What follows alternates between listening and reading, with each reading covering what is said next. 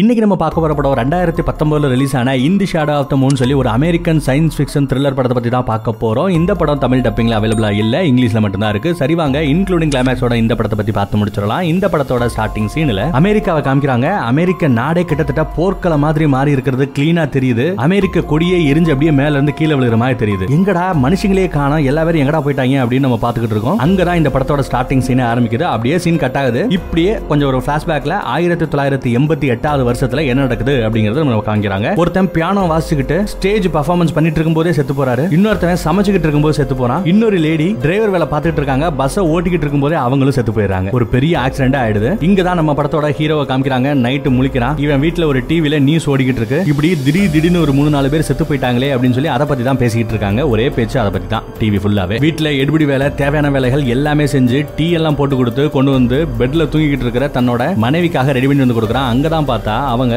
பிரெக்னண்டா இருக்காங்க. ஆல்மோஸ்ட் ஒன்பது மாசம் பிரெக்னன்ட் இன்னும் கொஞ்ச நாள்ல அவங்களுக்கு டெலிவரி வந்தாலும் ஆச்சரியப்படுறதுக்கு இல்ல. அங்க கட்டாது. இவன் ஒரு போலீஸ் ஆபீசர் சோ போலீஸ் வேலை பாக்குறதுக்காக வேலைக்கு கிளம்புறான். இவனோட பார்ட்னர் ஒரு கருப்பை இருப்பாப்ல அவர் ஒரு போலீஸ் ஆபீசர் தான். நம்ம ஹீரோவுக்கு என்ன ஆசைனா எப்படியாவது கொஞ்சம் ஒரு பதவி உயர்வு வாங்கி ஒரு டிடெக்டர் ரேஞ்சுக்கு போயிடணும் அப்படின்னு ஆசைப்படுறாரு. பட் நம்ம ஹீரோட ஃப்ரெண்டு இவருக்கு ஒன்றும் பெருசா ஆர்வம் கிடையாது. ஏதோ சம்பளத்துக்கு வேலை பார்க்குற மாதிரி ஒரு கவர்மெண்ட் ஜாப் எம்ப்ளாயி மாதிரி வேலை பார்த்துக்கிட்டு இருக்கு ரெண்டு பேரும் சேர்ந்து போறாங்க. அந்த பஸ் டிரைவர் ஒருத்தவங்க செத்து போனாங்க பாத்தீங்களா? அவங்களோட பாடியை பார்க்க போறானுங்க. போய் பார்த்தா அவங்களோட மூக்கு கண்ணு காது எல்லாத்துலயும் அப்படியே ரத்தம் பொல பொல பொல பொலன்னு வெளியே ஒழுகி அப்படியே செத்து போயிருக்கானுங்க. மூளையே அப்படியே கொஞ்சம் கசிஞ்சிருக்குன்னா பாத்துக்கோங்களேன் இதை எல்லாத்தையும் இவங்க ரிசர்ச் பண்ணிக்கிட்டு இருக்காங்க பாத்துக்கிட்டு இருக்காங்க. அதே நேரம் இங்க இன்னொரு ஒரு பெரிய ஆஃபீஸர் வராரு அவரு போலீஸ் ஆபீசர்ஸ் எல்லாத்துக்கும் கொஞ்சம் மேல ஒரு இன்வெஸ்டிகேட்டர் பொறுப்புல இருக்கிறவர் டீம் லீடர்னு வச்சுக்கலாம். வந்ததுமே கேஸ பத்தி விசாரிப்பாருன்னு பார்த்தா நம்ம ஹீரோவை பார்த்து என் தங்கச்சி எப்படி இருக்கா அப்படின்னு கேக்குறாங்க. ஆக்சுவலா இவன் வேற யாரும் கிடையாது நம்ம ஹீரோவோட மச்சான். அந்த இன்வெஸ்டிகேட்டரோட தங்கச்சியை தான் நம்ம ஹீரோ கல்யாணம் பண்ணிருக்காப்ல இங்க தான் நம்ம ஹீரோ ஒன்னு நோட் பண்றான். செத்து போன அந்த பொணம் இருக்கு பாத்தீங்களா அதோட கழுத்துல மூணு இன்ஜெக்ஷனை குத்துன மாதிரி இருக்கு. எதை வச்சு இப்படி பஞ்சர் பண்ண முடியும் அப்படின்னு அவங்க யோசிச்சுட்டு இருக்காங்க. கத்தியை வச்சு பண்ண முடியுமா?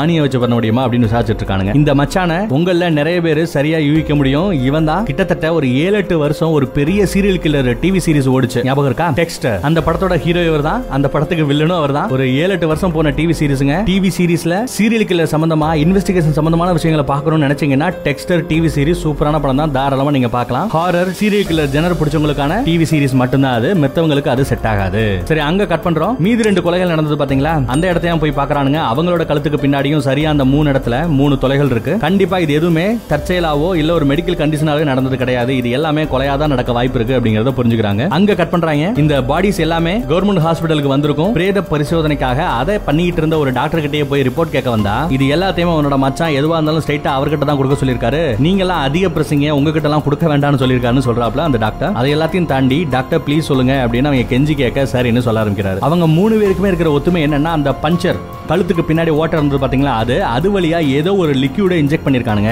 அது என்ன மாதிரியான விஷயம் அப்படிங்கிறது எங்களுக்கு தெரியலங்கிறாங்க. மேபி ஒரு ரெண்டு நாள்ல சொல்லிடுவீங்களா அப்படின்னு கேட்டா வாய்ப்பே கிடையாது.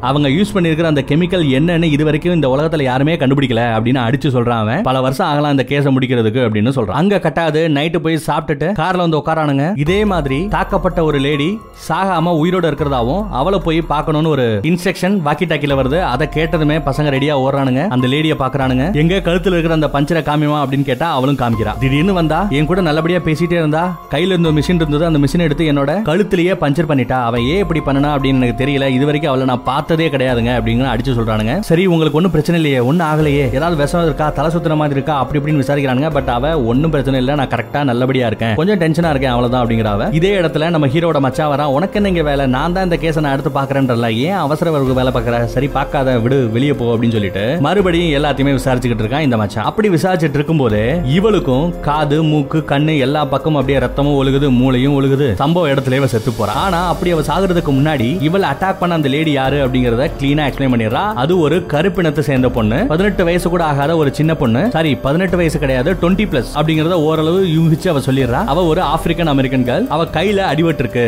அப்படிங்கறத சொல்லியிருக்கா. இதை வச்சுக்கிட்டு இப்ப லாஸ்ட் ஒருத்தவ செத்து போனா பாத்தீங்களா? அந்த இடத்துல இருந்து சுத்தி ஒரு மூணு கிலோமீட்டர் தூரத்துல இருக்கிற எல்லா கருப்பினத்தை சேர்ந்த அந்த பெண்கள் இருப்பாங்க பாத்தீங்களா? ஆப்பிரிக்கன் அமெரிக்கன் அவங்க எல்லாத்தையுமே கொண்டு வந்து ஜெயில சந்தேகத்தின் பேர்ல எல்லா வரையும் போட்டோ எடுக்கிறானுங்க அசிங்கப்படுத்துறானுங்க. இதனாலேயே அவங்க எல்லாரும் பயங்கர காண்டாறாங்க. கருப்பா இருந்தாலே உனக்கு சஸ்பெக்டா அப்படின்னு கேள்வி கேட்கறாங்க கரெக்ட் தானே? அதே நேரம் அந்த பக்கம் ஆப்பிரிக்கன் அமெரிக்கன் இனத்தை சேர்ந்த அதான் அந்த கருப்பினத்தை சேர்ந்த ஒரு லேடி கையில அடிபட்டதை ஒருத்தர் நான் பார்த்ததாகவும் ஒரு போலீஸ்கார இன்ஃபர்மேஷன் கொடுக்க அவங்க அந்த ஏரியாவுக்கு வந்துறானுங்க. நம்ம ஹீரோவும் நம்ம ஹீரோவோட ஃப்ரெண்டும் சுத்தி முத்தியும் பார்த்தா இவ காரோட எதுக்கவே ஒரு லேடி வந்து மோதுரா கையில அடிபட்டு ரத்தம் சொட்டுது. பார்த்தா ஒரு ஆப்பிரிக்கன் அமெரிக்கன் கேர்ள் ஒரு கருப்பினத்து பெண். பார்த்தாலுமே ஒரு இருபது வயசுக்கு அதிகமா இருக்கிற மாதிரி தெரியுது. ஆஹா இவ தாண்டா நம்ம தேடிட்டு இருக்காருன்னு சொல்லி விரட்ட ஆரம்பிச்சாங்க ரிவர்ஸ்லயே விரட்ட நம்ம ஹீரோ திடிச்சு ஓட அவங்கள இவங்க விரட்ட ஒரு பக்கம் அவன் விரட்ட இன்னொரு பக்கம் ஃப்ரெண்டு விரட்ட அந்த பக்கம் மச்சான் விரட்டன்னு பயங்கர விறுவிறுப்பா போயிட்டு இருக்கு அங்க பாதாள சாக்கடைக்கு போறதுக்கு ஒரு கதவு இருக்கும் பாத்தீங்களா? அந்த கதவோட மூடிய திறந்து அப்படியே பாதாள சாக்கடைக்குள்ள குதிச்சு கீழே போய் பார்த்தா அப்படியே அப்படி இப்படின்னு ஓடி கடைசியா அண்டர் கிரவுண்ட்ல ட்ரெயின் ஓடும் பாத்தீங்களா? அந்த ஏரியா பக்கம் வந்துடுறாங்க.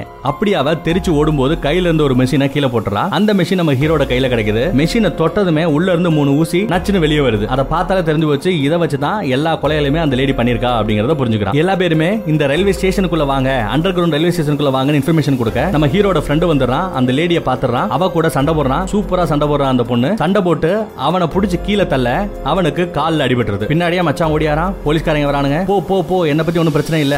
போய் அவளை புடி அப்படிங்கிறான். ஆனா இவனோட கால் உடஞ்சு போச்சு அப்படிங்கிறது கிளீனா தெரியுது. வேகமா ஓடி துப்பாக்கி முனையில அந்த பொண்ணை நிக்க வச்சிடறான் நிக்க வச்சு திரும்ப. அசையாத. உன்னை நான் அரெஸ்ட் பண்ண போறேன்னு சொல்ல. நம்ம ஹீரோட பேரை சொல்லியே கூப்பிடுறா. ஹாய் தாமஸ் அப்படிங்கிறா. என் பேர் உனக்கு எப்படி தெரியும்? அப்படின்னு கேட்க இப்ப நான் சொல்றது நல்லா கேட்டுக்கோ. இதெல்லாம் நடக்க போகுது. உனக்கு இப்பதான் ஒரு பொன் குழந்தை பிறந்திருக்கு. வாழ்த்துக்கள் அப்படின்னு சொல்றா. இதெல்லாம் உனக்கு எப்படி தெரியும்? யார் நீ? அப்படின்னு கேட்க அவ தன்னோட தலையை சுத்தி ஒரு முகமணி மேப் போட்டிருப்பா பாத்தீங்களா? அதை அப்படியே அவுத்து காமிக்கிறா. உன் ஃப்ரெண்டுக்கு கால் உடஞ்சிருச்சு. என்ன மன்னிச்சுக்கோ. வேணும்னே நான் அதை பண்ணல அப்படின்னு சொல்லி வேகமா திரும்ப நம்ம ஹீரோ அசையாத அப்படியே இரு அப்படின்னு சொல்ல. அவ அப்படியே நிக்கிறா. ஆனா அவளோட கண்கள் லைட்டா கலங்குற மாதிரி தெரியுது. என்ன நடக்க போகுது அப்படிங்கறத அவ புரிஞ்சுக்கிட்ட மாதிரி நம்மளால ஃபீல் பண்ண முடியுது. டப்புன்னு திரும்பி அவன் கையில இருந்த அந்த கண்ணை புடுங்கிட்டு அவன் கூட பயங்கரமா சண்டை போடுறான். அந்த சண்டையோட எண்டுல அவன் கையில இருந்த விலங்க புடுங்கியே அவனோட கையில மாட்டிட்டு தர தரன்னு இழுத்துட்டு போய் பக்கத்துல இருந்த ஒரு இரும்பு சேர் இருக்கும். அதுலயே இவனோட கைய மாட்டி அரஸ்ட் பண்ணி வச்சிடறான். மறுபடியும் நம்ம சந்திப்போம் அப்படின்னு சொல்லிட்டு அங்க இருந்து கிளம்புவா பாருங்களா? அங்கதான் ஒரு டெஸ்ட் இவ யூஸ் பண்ண அந்த விஷ ஊசி போடுற மாதிரி ஒரு மிஷின் இருந்தது பாத்தீங்களா? கை கடக்கமா? அதை இவன் எடுத்து வச்சிருந்தான்ல அதை எடுத்து அந்த பொண்ணோட கால்ல குத்திடுறான். விஷம் ஏற அதே நேரம் பின்னாடியே ரொம்ப ஃபாஸ்டா ட்ரெயின் வரும். அந்த ட்ரெயினோட தண்டவாளத்துல விழுந்துடுறா. சம்பவ இடத்துலயே அப்படியே அவ தெரிச்சு செத்து போற மாதிரி காமிக்கிறாங்க. நியூஸ்ல பயங்கரமா ஸ்ப்ரெட் ஆகுது. ஒரு வழியா அந்த சம்பவம் நடந்த இடத்த விட்டு வெளியே வரான். வெளியே வந்தா இங்க இன்னொரு போலீஸ்காரன் வாக்கி டாக்கில வந்த மேட்டர் நீ கேட்கலையா உன்னோட ஒய்ஃப் பிரசவ வலி வந்து ஹாஸ்பிட்டல் இருக்கா? உடனே போய் பாரு அப்படின்னு சொல்றான். ஐயோ எனக்கு தெரியாது அப்படின்னு சொல்லி தெரிச்சு ஓடுறான் அவன். அந்த ஹாஸ்பிட்டலுக்கு ஓடுறான். பிரசவ வழியில துடிச்சுக்கிட்டு இருக்கா? அவளை பார்த்து ஆறுதல் சொல்றான். நான் இங்கே தான் இருக்கேன் நான் இங்கே தான் இருக்கேன். இருமா ஒன்னும் பிரச்சனை ஒரு பிரச்சனை இருக்காங்க கொஞ்ச நேரத்துல பிரசவ வலி ரொம்ப கிரிட்டிக்கலா மாதிரி தெரியுது. அவனை வெளியே போய் உட்கார சொல்லிட்டு ஆபரேஷன் பண்ணி குழந்தை எடுத்துறானுங்க குழந்தை பெண் குழந்தை அந்த செத்து போன ஒரு லேடி இருக்கா பாத்தீங்களா? கில்லர் அவ சொன்ன மாதிரியே பொன் குழந்தை பிறந்திருக்கு. ஆனா அம்மா இறந்துடுறாங்க. நம்ம ஹீரோவோட ஒய்ஃப் இறந்துடுறா இங்க தான் அந்த மச்சாங்கார வரான். தங்கச்சி செத்துட்டான்றத கேள்விப்பட்ட அவன் அழுகுறான். நம்ம ஹீரோ அழுகுறான். அங்க சீன் கட் ஆகுது. இது வரைக்கும் நம்ம பார்த்த எல்லாமே பாத்தீங்கன்னா ஆயிரத்தி தொள்ளாயிரத்தி எண்பத்தி எட்டுல நடந்தது. இங்க இருந்து இப்போ சரியா ஒன்பது வருஷத்துக்கு அப்புறம் என்ன நடக்க போகுது அப்படிங்கறத காமிக்கிறாங்க. கை குழந்தையா இருந்த அந்த குழந்தை இப்போ ஒரு ஒன்பது வயசு குழந்தையாயிரா வீட்டுல அன்னைக்கு அவளோட ஒன்பதாவது பிறந்த நாள் அப்படின்னா என்ன அர்த்தம்? கரெக்டா அந்த நாள்ல தான் அந்த கில்லர் லேடி அந்த கருப்பிடத்தை சேர்ந்த ஒரு லேடியை வந்து நம்ம ஹீரோ கொண்டு இருப்பான் அவளுக்கு ஆதரவா ஒன்பதாவது வருஷ நினைவு தினம் எல்லாம் கொண்டாடுறாங்க நியூஸ்ல அது வந்து ஒரு நியூஸா போயிட்டு இருக்கு டிவி நியூஸ்ல எப்படி அந்த ஆப்பிரிக்கன் அமெரிக்கன் பொண்ணை நீங்க கொல்லலாம்? அவ கையில கண்ணு கிடையாது. அப்ப ஏன் நீங்க ஃபர்ஸ்ட் ஆஃப் ஆல் அவளை கொல்ல பாத்தீங்க? அரெஸ்ட் பண்ணிருக்கணும்ல. இது எல்லாமே வெள்ளை இனத்தை சேர்ந்த உங்களோட சதி. எங்களை இன்னும் நீங்க கேவலமா தான் நடத்துறீங்க அப்படின்னு சண்டை போட ஆரம்பிக்கிறாங்க. பேட்டி கொடுக்கும் போதே சண்டையே ஆரம்பிச்சிருது. இதெல்லாம் ஒரு பக்கம் போயிட்டு இருக்க இன்னொரு பக்கம் ரொம்பவே பொறுப்பா அந்த சின்ன பொண்ணு அந்த ஒன்பது வயசு பொண்ணு எல்லா வேலையும் பண்றா சாப்பாடெல்லாம் எடுத்து வைக்கிறா. நம்ம ஹீரோ போய் உசுப்புறா. ஹீரோ எந்திரிக்கிறான். ஒன்பது வருஷம் ஆச்சு இல்லையா? இவன் எதிர்பார்த்த மாதிரியே போலீஸ் ஆபீசரா இருந்து இன்வெஸ்டிகேட்டர் ஆயிட்டான். பதவி உயர்வு எல்லாம் கிடைச்சிருச்சு. ரொம்பவே ஜாலியா இருக்காங்க. ஃபேமிலி நல்லா சிறப்பா இருக்கு. பொண்ணையும் அவன் நல்லா வளர்த்துருக்கான். அன்னைக்கு நைட்டு பார்க்கு கூட்டிட்டு போறேன். ஜூக்கெல்லாம் போகலாம் அப்படின்னு இவளோட பிறந்த நாள் இல்லையா? அதனால ஆல்ரெடி ப்ராமிஸ் பண்ணிருப்பான் ஆனா அங்கதான் ஒரு சின்ன ட்விஸ்ட் ட்விஸ்ட் என்னங்கறத காமிக்கிறதுக்காக வராங்க. நம்ம ஹீரோவும் ஹீரோவோட அந்த ஒன்பது வயசு பொண்ணு இருக்கா? கார்ல வெயிட் பண்ணிட்டு இருக்கா? இங்க ஒரு லேடி போலீஸ் இருப்பாங்க. அவங்கள என்னோட பொண்ணை பாத்துக்கும் சொல்லிட்டு தான் ஃப்ரெண்டோட போறாங்க. தன்னோட ஃப்ரெண்டை பார்த்தா அவனால காலை கொஞ்சம் சீரா நடக்க முடியாது. நொண்டி நொண்டி தான் நடக்கிறாரு. ஞாபகம் இருக்கா? ஒன்பது வருஷத்துக்கு முன்னாடி அந்த கில்லர் கூட நடந்த சண்டையில இவனுக்கு கால் அடிபட்டுருது. அதனால தான் எப்படி நொண்டி நொண்டி நடக்கிறாரு. எதுக்கு நம்ம ஹீரோவை பர்டிகுலர் நீங்க கூட்டு வந்தாங்க அப்படின்னா ஒன்பது வருஷத்துக்கு முன்னாடி எப்படி எல்லாம் செத்தாங்க? கண்ணுல இருந்து ரத்த வரும் காதுல இருந்து ரத்த வரும் மூக்குல இருந்து ரத்த வரும். கழுத்துக்கு பின்னாடி மூணு ஓட்ட போட்ட ஒரு தடம் இருக்கும். அதே மாதிரி சிம்டம்ஸோட இங்க ஒரு புணம் கிடக்கு சுட சுட இப்பதான் ஒரு ஆள் வந்து கொண்டுட்டு போயிருக்க மாதிரி தெரியுது. இது யாரா இருக்கும்? ஏற்கனவே ஒன்பது வருஷத்துக்கு முன்னாடி அந்த சீரியல் கில்லர் நம்ம கொண்டுட்டோமே அப்படின்னு யோசிக்கிறாங்க. இது மேபி அந்த சீரியல் கில்லரோட காப்பி கேட்டா இருக்கலாம் அப்படின்னு நம்ம ஹீரோ சொல்றான். சர்வேலன்ஸ் கேமரால அந்த பொண்ணு போறத காமிக்கிறானுங்க. பார்த்தா அந்த ஒன்பது வருஷத்துக்கு முன்னாடி நம்ம ஹீரோ கையால ஒரு லேடி செத்து போனா பாத்தீங்களா? அவள மாதிரியே தெரியுது. அவ மாதிரியே ட்ரெஸ் அவ மாதிரியே மூஞ்சி லைட்டா அறகுறையா தெரிய எப்படி அந்த பொண்ணை பாக்குறதுக்கு அத மாதிரியே இருக்க? அப்படின்னு யோசிக்கிறானுங்க. கண்டிப்பா இது ஒரு கேப்பி கேட்டு தான். அந்த பொண்ணு மாதிரியே ட்ரெஸ் ஹேர் ஸ்டைல் உட்பட எல்லாத்தையுமே பண்ணிக்கிட்டு ஒரு பொண்ணு இந்த சேட்டையை பண்றாங்களோ அப்படின்னு யோசிக்கிறாங்க. சோ இப்பயும் கொண்டுகிட்டு இருக்கிறது ஒரு பொண்ணு தான் அப்படிங்கறத ஃபர்ஸ்ட் ஆஃப் ஆல் புரிஞ்சுக்கிறானுங்க. ஒன்பது வருஷத்துக்கு முன்னாடி கிடைச்ச தடயங்கள் இருக்கு பாத்தீங்களா? அந்த தடயங்கள் எல்லாத்தையுமே எடுத்து இப்போ மறுபடியும் நோண்டி பாக்குறான். அப்படி அவன் நோண்டி பார்க்கும்போது அங்க அவனுக்கு ஒரு சாவி கிடைக்குது. பிளைட்டோட உதிரி பாகங்கள் விமான உதிரி பாகங்கள் தயாரிப்பாங்க பாத்தீங்களா? அந்த மாதிரி ஒரு ஃபேக்டரியோட சாவி அப்படிங்கறத இன்வெஸ்டிகேஷன்ல கண்டுபிடிச்சிடறானுங்க. அதே நேரம் அந்த பக்கம் இங்கேயும் ஒன்னு ரெண்டு பணங்கள் விழுகுது. ஆகுது நிறைய பேர் இதே சிம்டம்ஸோட செத்து போறாங்க. மறுபடியும் சீரியல் கில்லர் வந்துட்டானா? இல்ல நீங்க கொன்னது உண்மையிலேயே ஒரு சீரியல் கில்லரையா ஒரு அப்பாவி பொண்ணையா அப்படின்னு நியூஸ்ல கேள்வி கேட்டு கொடைய ஆரம்பிக்கிறானுங்க. நம்ம ஹீரோக்கு கிடைச்ச அந்த துப்பப்படி அந்த ஃபேக்டரி விமான உதிரி பாகங்களை தயாரிக்கிற அந்த ஃபேக்டரிக்கு போறேன்னு சொல்லி அவன் கிளம்பி போறான். போலீஸ் ஸ்டேஷன்லயே நம்ம ஒன்பது வயசு சின்ன பொண்ணு தூங்கி போறான் ஹீரோவும் ஹீரோட ஃப்ரெண்டு வெளியே கிளம்ப அதே இடத்துல இங்க ஒரு இந்தியன் வரான். இந்தியன்னாலே அமெரிக்காவை பொறுத்தவரை நல்ல சயின்டிஸ்டா பெரிய லெவல்ல ஒரு விஞ்ஞானியாவோ இல்ல ஒரு ஐடி கம்பெனில அந்த கம்பெனியை எடுத்து நடத்துற ரேஞ்சில் ஒரு இந்தியனாலே படிச்சவனுங்க திறமையானவங்க அப்படின்னு நினைப்பிருக்கும் போல. அதனாலதான் என்னவோ இந்த படத்துலயும் ஒரு சயின்டிஸ்ட் கேரக்டரை ஒரு இந்தியனுக்கு கொடுத்துருக்கானுங்க. அந்த இந்தியன் வரான் இவங்களை பார்த்து பேசுறான் இங்க நடக்கிற இந்த கொலைகள் எல்லாத்துக்குமே எனக்கு ஒரு சின்ன சம்பந்தம் இருக்கு. அது என்னன்னு அவன் சொல்ல வர்றான் பட் அவனை இவங்க என்கரேஜே பண்றல. என்னடா நீ இன்வெஸ்டிகேட் பண்ற? என்ன நீ பண்ற? அப்படின்னு அவங்க கேட்டா டைம் டிராவலை பத்தி நான் இன்வெஸ்டிகேட் பண்ணிக்கிட்டு இருக்கேன் ரிசர்ச் பண்ணிக்கிட்டு இருக்கேன் அப்படின்னு அந்த இந்தியன் சொல்ல. இவ ஏதோ மென்டல் நினைச்சுக்கிட்டு போப்பா போய் ஹாஸ்பிட்டல்ல நல்ல ட்ரீட்மெண்ட் எடுத்துக்கும் சொல்லிட்டு அங்க இருந்து கிளம்பி போறானுங்க.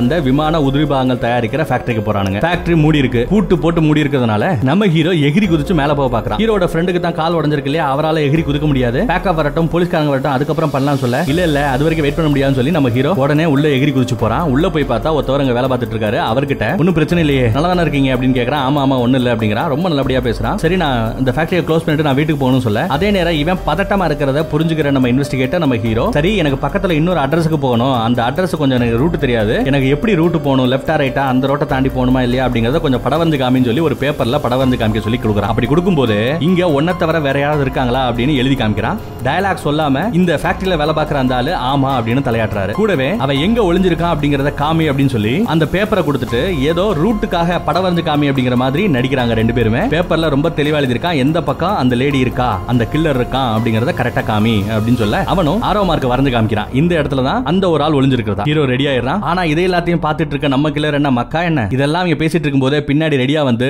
கண் பாயிண்ட்ல நம்ம ஹீரோவை நிப்பாட்டுறாங்க. இப்பதான் நமக்கே தெரியுது இந்த பொண்ணு வேற யாரும் கிடையாது. ஒன்பது வருஷத்துக்கு முன்னாடி செத்து போன அதே கில்லர் தான் அதே பொண்ணு தான். அவ எப்படி இப்படி உயிரோட இருக்கா அப்படிங்கறத நம்ம ஹீரோவால நினைச்சு கூட பார்க்க முடியல. பயங்கர சர்ப்ரைசிங்கா இருக்கு அவனுக்கு. ஹீரோவை கட்டிப்பட சொல்றாங்க கட்டி போறாங்க பட் அதே நேரம் இவன் கையில இருந்து அந்த போனு கீழே விழும்போது அவன் ரெக்கார்ட ஆன் பண்ணி விட்டுருப்பான் கால் பண்ணி விட்டுருப்பான். யாருக்கு? நம்ம ஹீரோவோட ஃப்ரெண்டுக்கு சோ இங்க நடக்கிற இந்த விஷயங்கள் எல்லாத்தையுமே கேள்விப்பட்டதுமே கேட்டதுமே அந்த கில்லர் இங்க தான் இருக்கா அப்படிங்கறத புரிஞ்சுக்கிட்டு உள்ள அந்த ஃப்ரெண்டு வராரு கொஞ்சம் நொண்டி நொண்டி வராரு. இந்த கில்லரோட கையில கன் இருக்கு. ரொம்ப பதட்டமான நிலைமை. ரெண்டு பேரும் நம்ம ஹீரோ அங்கிட்டு இங்கிட்டு நகர பார்க்க நகராத சுற்றுவேன் சுற்றுவேன் மிரட்டிக்கிட்டு இருக்க. திடீர்னு பின்னாடி ஒரு சத்தம் வர பின்னாடி திரும்பி டப்புன்னு போட்டுறா அதுக்கப்புறம் தான் தெரியுது செத்து போறது இங்க வேற யாரும் கிடையாது. நம்ம ஹீரோவோட ஃப்ரெண்டு தான். அதே நேரம் இங்க ஒரு போலீஸ் படையே வந்துருது. பட் இட்ஸ் டூ லேட் இங்க ஹெலிகாப்டரை அறகுறையா ரெடி பண்ணி வச்சிருப்பாங்க. ஒரு ஹெலிகாப்டர் இங்க இருக்கு பறக்கிறதுக்கு தயாரா? அதுலயே ஏறி நம்ம ஹீரோவையும் கடத்திட்டு போறா அந்த பொண்ணு. ஏன்னா வெளியே ஒரு மிகப்பெரிய போலீஸ் படையே வருது. அது எல்லாத்தையும் தாண்டி கார்லயோ டூ வீலர்லயோ போறது நடக்காத காரியம். அதனால இங்க இருந்து அந்த ஹெலிகாப்டரை எடுத்துட்டு பறந்து போறாங்க. அப்படி போயிட்டு இருக்கும்போதே நான் பண்ற எல்லாமே நல்லதுக்கு தான். ஒரு மிகப்பெரிய அழிவை தடுக்கிறதுக்கு நாலஞ்சு பேர் செத்தா பரவாயில்ல அப்படிங்கிற அதே நேரம் ஒரு கடலோட கரையோரத்தை அப்படியே தாண்டி பறந்து போயிட்டு இருக்கும்போதே நம்ம ஹீரோவை பிடிச்சி கீழே தள்ளி விட்டுறான் கடல்ல விழுந்து நீந்தி அவன் மேல வரதுக்குள்ள அந்த கில்லர் அங்க இருந்து எஸ்கேப் ஆயிடுறான் அவன் ஓட்டிட்டு வந்த அந்த விமானம் கீழே விழுந்து கிடக்கு. ஒரு குட்டி விமானம் ஹெலிகாப்டர் நினைச்சேன் பட் ஒரு குட்டி விமானம் மாதிரி தெரியுது. அந்த பொண்ணு செத்து போயிருப்பா அப்படின்னு எல்லாரும் அங்க ஃபீல் பண்றாங்க பட் நம்ம ஹீரோ மட்டும் வாய்ப்பே கிடையாது அவங்க இருந்து எஸ்கேப் ஆயிருக்கணும் அப்படின்னு சொல்ல. சரி இங்க இருந்து ஒரு அஞ்சாறு கிலோமீட்டர் தூரத்துக்கு நம்ம ஃபுல்லா தேடலாம் சொல்லி தேடிட்டு இருக்காங்க அங்க சீன் கட்டாது இன்னும் ஒன்பது வருஷத்துக்கு பின்னாடி போறானுங்க. ரெண்டாயிரத்தி ஆறாவது வருஷத்துல இப்ப நடக்கிற கதையை பார்க்க முடியும். இப்போ அந்த பொண்ணோட வயசு என்னவா இருக்கும்? யாரு? நம்ம ஹீரோவோட சின்ன பொண்ணோட வயசு சொல்றேன். ஏற்கனவே கை குழந்தையா இருந்து ஒன்பது வயசு ஆகி இப்போ பதினெட்டு வயசு பொண்ணா இருப்பா. ஒரு டீனேஜ் பொண்ணா இருப்பா இல்லையா? அந்த ஒரு காலகட்டத்தில் நம்ம வைக்கிறானுங்க நம்ம ஹீரோ அப்படியே பைத்திய மாதிரி எங்கேயோ சுடுகாட்டுல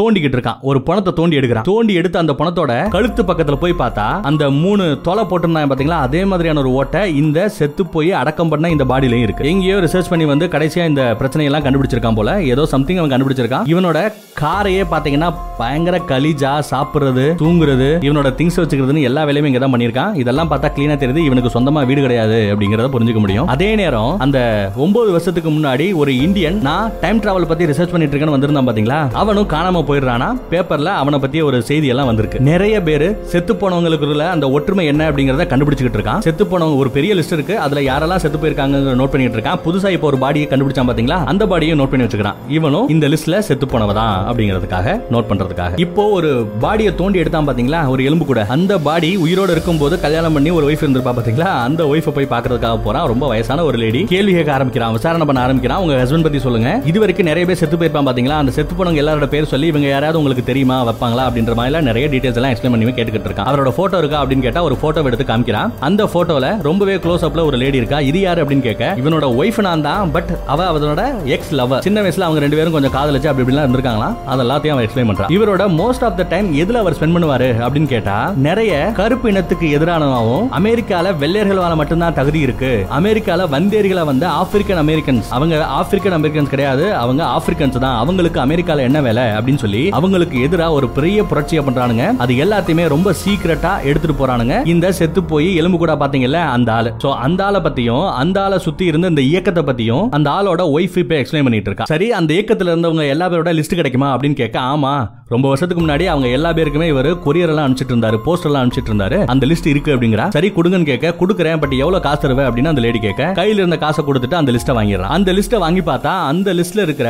நிறைய பேர் அவனுக்கு கிளீனா தெரியுது எங்கேயோ கேள்விப்பட்ட பெயர்கள். அதுக்கப்புறம் தான் பார்த்தா இந்த லிஸ்ட்ல இருந்து தான் இது வரைக்கும் நடந்த ஒரு ஆறு ஏழு கொலைகள் இருக்கு பாத்தீங்களா? அவங்க எல்லாரோட பேரும் இந்த லிஸ்ட்ல இருக்கு. புடிச்சிட்டா நம்ம ஹீரோ இந்த இயக்கத்தை சேர்ந்தவங்க தான் இந்த பதினெட்டு வருஷத்துல நிறைய தடவை செத்து போயிருக்காங்க அப்படிங்கறத புரிஞ்சுக்கிட்டு அந்த இன்ஃபர்மேஷன் எல்லாத்தையுமே யாருகிட்ட சொல்ல பாக்குறான் நம்ம மச்சாங்கிட்ட அவன் தான் இன்வெஸ்டிகேட்டரா இன்னும் வேலை பார்த்துட்டு இருக்கான் இல்லையா? அவன்கிட்ட சொல்ல பார்க்க அவன் போனே எடுக்க மாட்டான் நம்ம ஹீரோ கால் பண்ணா. இங்க ஸ்கூல் பக்கம் போறான். ஸ்கூல்ல யாருக்கோ வெயிட் பண்ணிட்டு இருக்கான். யாரு அப்படின்னா நம்ம ஹீரோவோட அந்த பதினெட்டு வயசு பொண்ணு இப்போ வந்திருக்கா டீனேஜ் பொண்ணு. ரெண்டு பேருக்கு நடுவுல ரிலேஷன்ஷிப் சரியா இருக்கிற மாதிரியே தெரியல. ஒன்பது வயசு இருக்கிற வரைக்கும் ரெண்டு பேருமே நல்லா ஒத்துமையா ஒரு குடும்பமா இருந்தாங்க. பட் எப்போ நம்ம ஹீரோவோட பொண்ணு ஒன்பது வயசா இருக்கும்போது மறுபடியும் அந்த கொலைகள் நடக்க ஆரம்பிச்சதோ செத்து போனவள மறுபடியும் நேர்ல பார்க்க ஆரம்பிச்சானோ அதுக்கப்புறம் பைத்திய மாதிரி அந்த கேஸை முடிக்கிறதுக்காகவே முழுக்க முழுக்க அவனோட டைம் ஸ்பெண்ட் பண்ண ஆரம்பிச்சதுனால ஃபேமிலி போக்க அவன் திரும்பியே பார்க்கல. செத்து போனவ உயிரோட வந்துட்டா அப்படின்னு சொல்லி இவன் சொன்னா எவன் தான் நம்புவான்? இவனுக்கு மெண்டல் பிடிச்சிருச்சுன்னு நினைச்சிட்டு இவனுக்கு வேலையும் போச்சு. இவனால ஃபேமிலி பக்கம் கான்சென்ட்ரேட் பண்ண முடியல வேற வேலைக்கு போக முடியலன்னு சொல்லி இப்படி பைத்திய மாதிரி ஒரு பிரைவேட் இன்வெஸ்டேட்டரா அந்த கேஸையே நோண்டிக்கிட்டு இருக்கான். அந்த கேஸை முடிக்கிற வரைக்கும் எனக்கு குடும்பம் குட்டி எல்லாம் கிடையாது. என்னால நிம்மதியா இருக்க முடியாது அப்படின்னு சொல்லி ரியலாவே ஆல்மோஸ்ட் பைத்தியமா போற பக்கம் அந்த பக்கம் தான் போயிட்டு இருக்க மாதிரி தெரியுது. அதெல்லாம் சரி அப்ப இந்த பொண்ணை யார் இவ்வளவு நாள் வளர்த்துக்கிட்டு வந்தது அப்படின்னு பார்த்தா நம்ம ஹீரோவோட மச்சான் தான். அவகிட்டயே நான் மச்சான் கிட்ட பேசணும். ப்ளீஸ் என் காலை அவர் அட்டன் பண்ண மாட்டேங்கிறாரு. அவரை மீட் பண்ணணும் மட்டும் சொல்லுன்னு சொல்ல அவ ஒரு மீட்டிங் அரேஞ்ச் பண்ண மச்சான ரொம்ப வருஷத்துக்கு அப்புறம் இப்ப பார்க்க வரான். அவங்கிட்ட இப்போ ரீசெண்டா ஒரு பணத்தை நோண்டி எடுத்து போட்டோ எடுத்தான் பாத்தீங்களா? அந்த போட்டோவை காமிச்சு இவரும் ஆயிரத்தி தொள்ளாயிரத்தி எண்பத்தி எட்டுல செத்து போனவர் தான் நம்ம லிஸ்ட்ல அவர் வரல. இயற்கை சாவுன்னு நினைச்சிட்டு அவரை போச்சிட்டாங்க நான் எப்படியே கண்டுபிடிச்சிட்டேன் அப்படின்னு சொல்ல அதுக்கப்புறம் அந்த லிஸ்ட்டை கொண்டு வந்து கொடுக்குறேன். அந்த வெள்ளை இயக்கத்தை சேர்ந்தவங்க இருக்காங்க பாத்தீங்களா? வெள்ளை நிறத்து வெறி பிடிச்சவனுங்க. அவனுங்க ஒரு இயக்கமா இருந்த அந்த லிஸ்ட்டை காமிச்சு இந்த லிஸ்ட்ல இருந்து தான் இதுவரைக்கும் செத்து போன அந்த ஏழு எட்டு பேரும் இருக்காங்க. இது எல்லாமே இந்த இயக்கத்துக்கு எதிரா இந்த இயக்கத்துல இருக்க ஒவ்வொரு ஆளுகளையும் கொண்டுகிட்டு இருக்காங்க அப்படிங்கறதெல்லாம் கண்டுபிடிச்சு சொல்றான் அவன். அதெல்லாம் சரி செத்து போன லேடி உன்னோட பொண்ணு கை குழந்தையா இருக்கும்போது நீ தானே ரயில்வே ஸ்டேஷன்ல வச்சு அந்த பொண்ணை கொன்ன. அதுக்கப்புறம் ஒன்பது வருஷத்துக்கு அப்புறம் அதே பொண்ணை பார்த்தேன்னு அடிச்சு சொல்றியே அது எப்படி அப்படின்னு கேட்டா அதுக்கு தான் சொல்ல ஆரம்பிக்கிறான். நமக்கு தான் காலம் முன்னோக்கி போகுது. இப்போ நம்ம ரெண்டாயிரத்தி இருபதுல இருக்கோம். நாலு வருஷத்துக்கு அப்புறம்னா ரெண்டாயிரத்தி இருபத்தி நாலுல நம்ம இருப்போம். ஆனா அந்த கில்லருக்கு அந்த பொண்ணுக்கு நாலு வருஷத்துக்கு அப்புறம் அப்படிங்கிறது ரெண்டாயிரத்தி பதினாறாவது வருஷம். அப்படின்னா என்ன அர்த்தம்? நம்ம காலத்துல முன்னோக்கி போயிட்டு இருக்கோம். பட் அந்த பொண்ணு மட்டும் காலத்துல பின்னோக்கி போயிட்டு இருக்கிற மாதிரி தெரியுது அப்படின்னு சொல்ல இதை எல்லாத்தையும் கேட்டுட்டு உனக்கு பைத்தியம் தாண்டா பிடிச்சிருச்சு அப்படின்னு சொல்லி அவன் சொல்றதையே கேட்கல மதிக்கல. அங்க இருந்து அவன் கிளம்பி போறான். சரி சரி சரி நான் முட்டாள் தான் இது எல்லாமே எனக்கு பைத்தியம் பிடிச்சிருச்சு தான் எனக்கு மெடிக்கல் சைடுல இருந்து எனக்கு ஹெல்ப் வேணும் நீ ஹெல்ப் பண்ணு அப்படின்னு சொல்லி மறுபடியும் நல்ல மாதிரி பேசி நம்ம மச்சாங்கிட்ட பேச அவனும் அதுதான் எனக்கு வேணும் அப்படின்னு சொல்லி கட்டி பிடிச்சி ஆதல் சொல்றான். அதே நேரம் அந்த மச்சானோட பர்ஸ்ல இருந்த போலீஸ் பேட்ச் இருக்கும் பாத்தீங்களா இன்வெஸ்டிகேட்டர் பேட்ச் அந்த பேட்ச் எடுத்துறான் ஆட்டையை போட்டு அதை எடுத்துட்டு போறான். எங்க போறான்? இப்ப லாஸ்டா ஒருத்தன் செத்து போனால அந்த செத்து போனவனோட எக்ஸ் லவர்னு ஒரு போட்டோல பார்த்தா பாத்தீங்களா அந்த பொண்ணோட அட்ரஸை கண்டுபிடிச்சு அந்த பொண்ணை பாக்குறதுக்காக போறான். சரி போலீஸ் பேட்ச் எல்லாம் எதுக்கு தேடி எடுக்கணும் அப்படின்னு கேட்டீங்கன்னா ரெண்டு விஷயம் இருக்கு. ஒன்னு இப்ப இந்த வீட்டுக்குள்ள போகும்போது யாரு என்னன்னு கேட்டா அதை காமிச்சு நான் போலீஸ் அப்படின்னு சொல்லி உள்ள போலாம். ஒண்ணு. ரெண்டாவது இந்த பொண்ணோட அட்ரஸ் இந்த எக்ஸ் லவரோட அட்ரஸ் எப்படி கண்டுபிடிச்சான்னா அந்த போலீஸ் பேட்சலோட ஒரு நம்பர் இருக்கும். ஒரு சீக்ரெட் நம்பர் அந்த நம்பரை ஃபோன் பண்ணி இன்வெஸ்டிகேஷன் டெலிபோனிக் டிபார்ட்மெண்ட் இருக்கும் பாத்தீங்களா? அவங்களுக்கு கால் பண்ணி இந்த பர்டிகுலர் லேடியோட பேரு வயசை சொல்லி இவங்களோட அட்ரஸ் இப்போ கரண்ட் அட்ரஸ் என்ன அந்த அட்ரஸை கண்டுபிடிச்சு சொல்லுங்கன்னு சொல்ல அவங்களும் சொல்லியிருக்காங்க. இதுக்காக தான் அந்த பேட்சை அட்டையை போட்டு எடுத்து வந்தது. அந்த லேடியோட அட்ரஸை கண்டுபிடிச்சு அந்த வீட்டுக்கும் போறான். போய் பார்த்தா ஆல்ரெடி அந்த லேடி செத்து போய் கிடக்கா? அதே வீட்ல இருந்து அதே கில்லர் அதே வயசுல வயசே கூடாம பதினெட்டு வருஷம் ஆச்சு இன்னும் வயசு கூடாம அந்த லேடி கொண்டுகிட்டு இருக்கா? கடுப்பாயி பயங்கரமா வெட்டிக்கிட்டு இருக்கான். கார்ல விரட்டுறான் அவன் டூ வீலர்ல போறான் எங்க எங்கேயோ ஓடுறானுங்க. பயங்கர அட்வென்ச்சரா இருக்கு இந்த சீன்ஸ் எல்லாம். எப்படியோ பல போராட்டங்களுக்கு அப்புறம் எங்கேயோ ஒரு மலை பிரதேசத்துல ஓரமா போய் ஒரு சின்ன குகை மாதிரி இருக்கு. அதுக்குள்ள போறாவ அவளை பின்தொடர்ந்தே நம்ம ஹீரோவும் போறான் போய் பார்த்தா அங்கதான் காமிக்கிறானுங்க. ஒரு டைம் மிஷின் இருக்கு. அந்த மிஷினுக்குள்ள உட்காந்துக்கிறா மிஷினுக்குள்ள அப்படியே அந்த லிக்யூடு தண்ணி மாதிரி இருக்கு. அது அப்படியே நிறைய ஆரம்பிக்கிறது. கொஞ்ச நேரத்துல அவ டைம் டிராவல் பண்ணி அந்த செகண்ட்லயே நம்ம ஹீரோட கண்ணு முன்னாடியே மறைஞ்சு போறா. பட் இவங்க அந்த டூ வீலர்ல கார்ல ரேஸ் எடுத்து ஓடிட்டு இருந்தாங்க பாத்தீங்களா? இந்த விஷயம் எல்லாம் தெரிஞ்சு போலீஸ் இங்க வந்துடுறாங்க. மச்சானே நம்ம ஹீரோவை அரெஸ்ட் பண்ணி ஏத்திட்டு போறான். இது எல்லாத்தையுமே அந்த மலைக்கு மேல இருந்து ஒருத்தன் பாக்குற மாதிரி காமிக்கிறாங்க இவன் வேற கிடையாது. இவன் தான் நம்ம சயின்டிஸ்ட் நம்ம இந்தியன் காணாம போனதா பேப்பர் நியூஸ்ல எல்லாம் பாத்தீங்கல்ல அவன் வச்சலா? காணாம போகல இங்க தான் இருக்கான். அவனோட இன்வெஸ்டிகேஷனை கண்டினியூ பண்ணிக்கிட்டே இருக்கான். இப்போ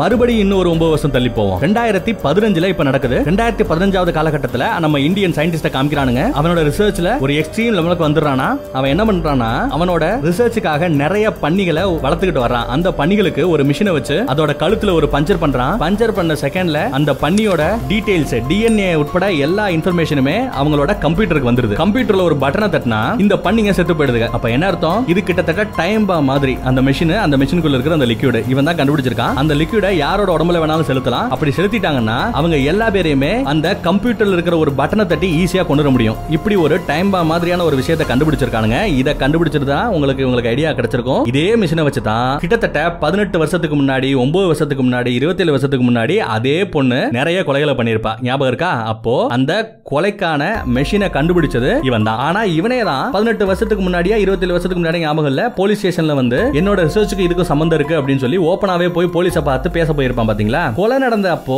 இவன் அந்த ரிசர்ச்சை ஆரம்பிச்ச நிலைமையில தான் இருந்தான். இப்பதான் இத்தனை வருஷத்துக்கு அப்புறம் அந்த ரிசர்ச்ல சக்சஸ் ஆயிருக்கான். ஓரளவு உங்களால அண்டர்ஸ்டாண்ட் பண்ண முடியுதா? அப்ப என்ன அர்த்தம்? இந்த மெஷின்ஸ் எல்லாம் கண்டுபிடிக்கப்பட்ட காலகட்டத்துல இருந்த ஒருத்தி இந்த மிஷின்ஸை எடுத்துட்டு ஒன்பது வருஷத்துக்கு முன்னாடி டைம் டிராவல் பண்ணி கொலை பண்றா? பதினெட்டு வருஷத்துக்கு முன்னாடி டைம் டிராவல் பண்ணி கொலை பண்றா? இருபத்தேழு வருஷத்துக்கு முன்னாடி டைம் டிராவல் பண்ணி அங்கேயும் கொலைகள் பண்றா. சரியா ஒன்பது ஒன்பது வருஷத்துக்கு பின்னோக்கி போய் கொலைகள் எல்லாம் பண்ணிட்டு இருக்கத நம்ம ஹீரோ கண்டுபிடிச்சிடறான். அதோட விடுவானா என்ன? சரியா அந்த ஒரு நாள் வருது. கடைசி சம்பவத்துல இருந்து ஒன்பது வருஷம் சரியா முடியுது. அந்த நாள்ல அந்த லேடி எந்த இடத்துல அப்பியர் ஆனாலும் அந்த மலைப்பிரதேசத்துல ஓரமா அதே இடத்துலயே கேம்ப் போட்டு உட்காந்துருக்கான் அந்த பொண்ணு வந்துட்டு அந்த பொண்ணை போட்டு தள்ளுற முடிவுல இருக்கான். அவன் வாழ்க்கையே போயிருது. இப்போதான் நீங்க நோட் பண்ணணும் இவளுக்கு கை குழந்தையா நம்ம ஹீரோவுக்கு கை குழந்தையா இருந்த பொண்ணு ஒன்பது வயசு ஆகி பதினெட்டு வயசு ஆகி இப்ப இருபத்தேழு வயசு ஆகி அவளுக்கு கல்யாணம் ஆகி ஒரு குழந்தையே இருக்கு. அந்த குழந்தை அன்னைக்கு டேட்டுக்கு தான் பிறக்க போகுது. என்னைக்கு? இன்னைக்கு டேட்டுக்கு அந்த குழந்தை பிறக்க போகுது. ஃபோன் பண்ணி அந்த பொண்ணு நம்மளோட ரிலேஷன்ஷிப் தான் சரியில்லாம போயிடுது.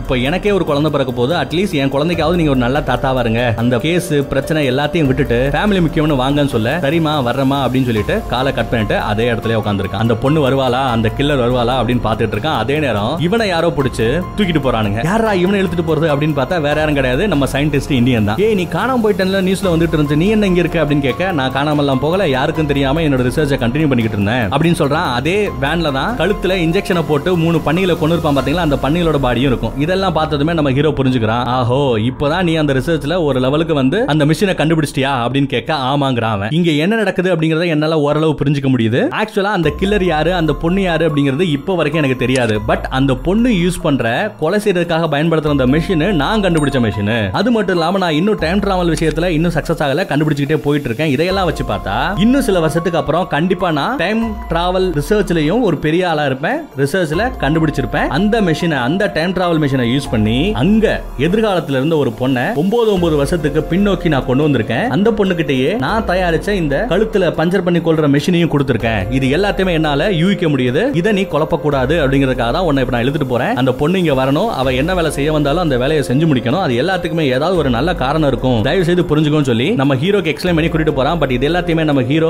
புரிஞ்சுக்கிற நிலைமையில இல்ல. இவன் சொல்றதுல என்ன உண்மை இருக்கும் எல்லாமே கிட்டத்தட்ட கற்பனையா கூட இருக்கலாமே யோசிக்கிற நம்ம ஹீரோ அவன் கூட சண்டை போட ஆக்சிடென்ட் ஆயிடுது. வண்டி ஏட்டிக்கு புடியா ஓட்டி ரெண்டு பேரும் பயங்கரமா அடிபட்டு கீழே விழுந்துறானுங்க அங்க இருந்து நம்ம ஹீரோ தெரிச்சு ஓடி வரான். அந்த பொண்ணு டைம் டிராவல் பண்ணி வெளியே வருவா பாத்தீங்களா? அந்த இடத்துக்கு கரெக்டா வரா. அந்த பொண்ணு அதே மாதிரி மிஷின்ல இருந்து வரா டைம் டிராவல் பண்ணி வரா. வெளியே வந்து அந்த கடற்கரையில வந்து நிக்க அதே இடத்துல கையில கண்ணோட நம்ம ஹீரோ இப்போ ஒரு தாத்தாவா இங்க உட்காந்துருக்காரு எத்தனையோ வருஷங்களை இழந்து. உன்னால என் வாழ்க்கையே போச்சு என் ஃபேமிலியே போச்சு உன் கடைசி ஆசை ஏதாவது இருந்தா சொல்லு. உன்னை இங்கே நான் போட்டு தள்ளிட போறேன். இனியும் உன்னால யாரும் சாகக்கூடாது. இன்னசென்ட் சாகக்கூடாதுன்னு சொல்ல. இன்னசென்ட்டா நான் கொன்ன எல்லாருமே யாரு தெரியுமா? அவங்களால என்ன மிகப்பெரிய ஒரு பேராபத்து வரப்போகுதுன்னு தெரியுமா? அப்படின்னு அந்த பொண்ணு ரொம்பவே சீரியஸா பேசுறா. உங்களுக்கு இந்த படத்தோட ஸ்டார்டிங் சீன்ல ஞாபகம் இருக்கும். ரெண்டாயிரத்தி நாற்பதாவது வருஷத்துல நடந்த சீனா அது ஆக்சுவலா அந்த இடத்துல வந்து வருஷம் சொல்லாம இருப்பானுங்க. பட் ரெண்டாயிரத்தி நாற்பதாவது வருஷத்துல அமெரிக்கால அந்த தேசிய கொடி எரிஞ்சு கீழே விழுகுது பாத்தீங்களா? அப்ப என்ன நடந்திருக்குன்னா வெள்ளையர்களுக்கும் கருப்பர்களுக்கும் நடுவுல மிகப்பெரிய சண்டை நடக்குது. பல வருஷத்துக்கு முன்னாடி இதே மாதிரி கருப்பர் வெள்ளை சண்டை நடந்து ஏகப்பட்ட பேர் கொத்து கொத்தா செத்தாங்க. அதே மாதிரி இங்கேயும் செத்துக்கிட்டு இருக்காங்க. அந்த சம்பவம் நடக்கிறது ரெண்டாயிரத்தி இருபதுல. அதுல அந்த விஷயங்கள் எல்லாத்தையும் நடக்கிறதுக்கு ஆணி வேற இருந்தவங்க யாரு அப்படின்னு பாத்தீங்கன்னா அந்த வெள்ளை இனத்து வெறி கொண்ட அந்த இயக்கம் இருக்கு பாத்தீங்களா அந்த ஏக்கர் சேர்ந்தவனுங்க. அதுல முக்கிய புள்ளிகள் இருப்பாங்க இல்லையா? அவங்க எல்லாருமே கண்டுபிடிச்சு இப்போ இவங்க இருக்காங்க பாத்தீங்களா? இதெல்லாம் எங்க நடக்குது? ரெண்டாயிரத்தி பதினஞ்சுல இப்ப இந்த லேடி இருக்கா. கரெக்டா ரெண்டாயிரத்தி நாற்பதுல அந்த பிரச்சனை எல்லாம் நடந்து முடிஞ்சப்போ தான் அந்த டைம் மிஷினை கண்டுபிடிக்கிறான் நம்ம இந்தியன். மிஷினை கண்டுபிடிச்சாச்சு. ஆனா இட்ஸ் டூ லேட் ஏன்னா பயங்கர சண்டைகள் நடந்து ஏகப்பட்ட பேர் செத்து போய் போய் நாடே சுடுகாடாயிருக்கு. அதை சரி பண்ணணும்னா காலத்தை பின்னோக்கி டைம் டிராவல் பண்ணி போய் அந்த இயக்கத்தை சேர்ந்து அந்த முக்கியமான ஆளை கொல்லணும். ஆனா அவங்க கண்டுபிடிச்ச அந்த டைம் மிஷினால இஷ்டத்துக்கு டேட்டுக்கெல்லாம் மாறி போக முடியாது. அந்த ஒரு பர்டிகுலர் நாள் இந்த லீப் ஆனு சொல்லுவோம் பாத்தீங்களா அந்த மாதிரி ஏதோ ஒரு முக்கியமான நாள். அந்த பர்டிகுலர் நாள்ல மட்டும்தான் அவங்களால டைம் டிராவல் பண்ண முடியும். அதுவும் இஷ்டத்துக்கு எல்லா வருஷத்துக்கும் போக முடியாது. அவங்க என்னைக்கு அந்த டைம் மிஷினை கண்டுபிடிச்சாங்களோ அன்னைக்கு டேட்ல இருந்து ஒன்பது வருஷத்துக்கு முந்தின ஒரு இடத்துல டைம் ஜம்ப் பண்ண முடியும். அதுல இருந்து இன்னும் ஒன்பது வருஷத்துக்கு முந்தின இடத்துல டைம் ஜம்ப் பண்ண முடியும். இப்படிதான் அவ டைம் ஜம்ப் பண்ணி பண்ணி பண்ணி ஒன்பது வருஷம் பின்னோக்கியே வந்துகிட்டு இருக்கா. அந்த வகையில தான் இப்பயும் இங்க கொலை செய்யறதுக்காக வந்திருக்கா பட் இது எல்லாத்தையுமே அவ எதிர்காலத்துல ஒரு பர்டிகுலர் நாள்ல பண்றா. அவ இன்னும் ஒன்பது வருஷத்துக்கு வெயிட் பண்ணி வெயிட் பண்ணி டைம் டிராவல் பண்ணல. ஒரே நாள்ல ஆயிரத்தி தொள்ளாயிரத்தி எண்பத்தி எட்டுல டைம் டிராவல் பண்ணி கொள்றா அடுத்த ஒன்பது வருஷத்துல கொள்றா அதுக்கடுத்து ஒன்பது வருஷம் சொல்றா. இது எல்லாமே பண்றது எனக்கு ஒரே நாள்ல டைம் டிராவல் மாத்தி மாத்தி பண்றா பட் அவ போறது இடம் என்னமோ ஒன்பது வருஷ கேப்ல வேற வேற காலாண்டுகள்ல போய் இறங்குறா. சோ இந்த லாஜிக்ல வச்சு பார்த்தா உண்மையிலேயே அந்த பொண்ணு செத்து போனது உண்மை. எந்த வருஷத்துல அவ செத்து போயிருக்கா? ஆயிரத்தி தொள்ளாயிரத்தி எண்பத்தி எட்டுல நம்ம ஹீரோவோட பொண்ணு பிறந்த அன்னைக்கு இந்த லேடி செத்து போயிருக்கா. இது உண்மை. ஆனா அதுக்கு முன்னாடியே அவ ஆயிரத்தி தொள்ளாயிரத்தி எண்பத்தி எட்டுல இருந்து ஒன்பது வருஷம் தள்ளி தொண்ணூத்தி ஏழுல கொலைகள் பண்ணிருக்கா ரெண்டாயிரத்தி ஆறுல கொலைகள் பண்ணிருக்கா ரெண்டாயிரத்தி பதினஞ்சுலயும் கொலை பண்ணிருக்கா அந்த ரெண்டாயிரத்தி பதினஞ்சு கொலை பண்ற இடத்துல தான் இப்போ தடுத்துக்கிட்டு இருக்கா நம்ம ஹீரோ தாத்தாவாகி. இதுவே ஒரு டிஸ்டா இருக்கும். இதையும் தாண்டி இன்னொரு டிஸ்ட் இருக்கு. இது எல்லாத்தையும் தாண்டி அவ சொல்றா இந்த வேலையே எனக்கு வாங்கி கொடுத்தது வேற யாரும் கிடையாது. நீங்க தான் அப்படின்னு சொல்றா. எப்போ? ரெண்டாயிரத்தி நாற்பதுல இந்த வேலையை பண்ணு அப்படின்னு அனுப்புறது யாரு? நம்ம ஹீரோ தான். இது ஒரு டிஸ்டா இன்னொரு டிஸ்ட் சொல்றேன். இந்த பொண்ணே வேற யாரும் கிடையாது. இப்ப கொஞ்ச நேரத்துக்கு முன்னாடி நம்ம ஹீரோ தாத்தாவா இருக்காரு இல்லையா அவருக்கு ஒரு ஃபோன் கால் வந்ததுல. என்னத்தான் நீ ஒழுங்கா வளர்க்கல? அட்லீஸ்ட் என் பொண்ணுக்காவது நீ ஒழுங்கா ஒரு தாத்தாவா இருந்து சொன்னா பாத்தீங்களா? ஒரு குழந்தை பிறக்க போது பாத்தீங்களா? அந்த குழந்தையே இவதான். நம்ம வயசான ஹீரோ தாத்தாவோட பேத்தி இவ. கேட்ட உடனே அப்படியே நம்ம ஹீரோவுக்கு அப்படியே தூக்கி வாரி போடுது. பட் அவ சொன்ன எல்லாமே உண்மை. ஏன்னா செத்து பண்ணல நேருக்கு நேரா ஒன்பது ஒன்பது வருஷம் கேப்ல அவன் பாத்துக்கிட்டு வரான் பாத்தீங்களா? அது எல்லாமே உண்மைங்கிறத புரிஞ்சுக்கிறா. அதை எல்லாத்தையும் தாண்டி கண் கலங்குறான் ஏன்னா தன்னோட பேத்தி ரெண்டாயிரத்தி நாற்பதுல அவளோட இருபத்தஞ்சாவது வயசுல இருக்கும்போது டைம் டிராவல் ஒன்பது வருஷம் தான் பின்னாடி பின்னாடி போய் நிறைய கொலைகள் பண்ணி ஆயிரத்தி தொள்ளாயிரத்தி எண்பத்தி எட்டுல ஃபைனலா ஒரு கொலை பண்ணும்போது தான் கையாலேயே அவ செத்து போயிருக்கா? தானே தன்னோட பேத்திய கொன்னு இருக்கும் அப்படிங்கறத தெரிஞ்சு அப்படியே வருத்தப்படுறான் அப்படியே அழுகுறான். தன்னோட மகளுக்கு ஒரு பிரேஸ்லெட் மாதிரி பண்ணி கொடுத்துருப்பான். அது இவக்கோட கையில மாட்டிருக்கிறத பார்த்து புரிஞ்சுக்கிறான். தன்னோட பேத்தி தான் அப்படிங்கறத. ஒன்னும் பிரச்சனை இல்ல. நான் எதை நினைச்சு நினைச்சனோ எதை தடுக்க நினைச்சனோ அந்த பேரழிவை நான் தடுத்துருவேன். என்னோட சாவுக்கு ஒரு அர்த்தம் இருக்கும். அதனால நீங்க வருத்தப்படாதீங்க. நீங்க செய்ய வேண்டியதெல்லாம் என்னன்னா இப்ப போங்க. நான் பிறக்க போறேன். உங்க பொண்ணுக்கு நான் பொண்ணா பிறக்க போறேன். ஹாஸ்பிட்டலுக்கு போங்க. உங்க பொண்ணை நீங்க வளர்க்க முடியலன்னு வருத்தப்பட்டீங்களே அது எல்லாத்தையுமே அப்படியே கொட்டி என்ன வளங்க? உங்களோட பேத்திய என்ன நல்ல பாசமா வளங்க அப்படின்னு சொல்லிட்டு அங்க இருந்து அவ கிளம்பி போறா. நம்ம ஹீரோவும் ஹாஸ்பிட்டலுக்கு போய் அந்த கை குழந்தை தன்னோட பேத்தி எடுத்து கொஞ்சம் மாதிரி காமிக்கிறானுங்க. இதோட இந்த படத்தோட ஸ்டோரி முடியுது.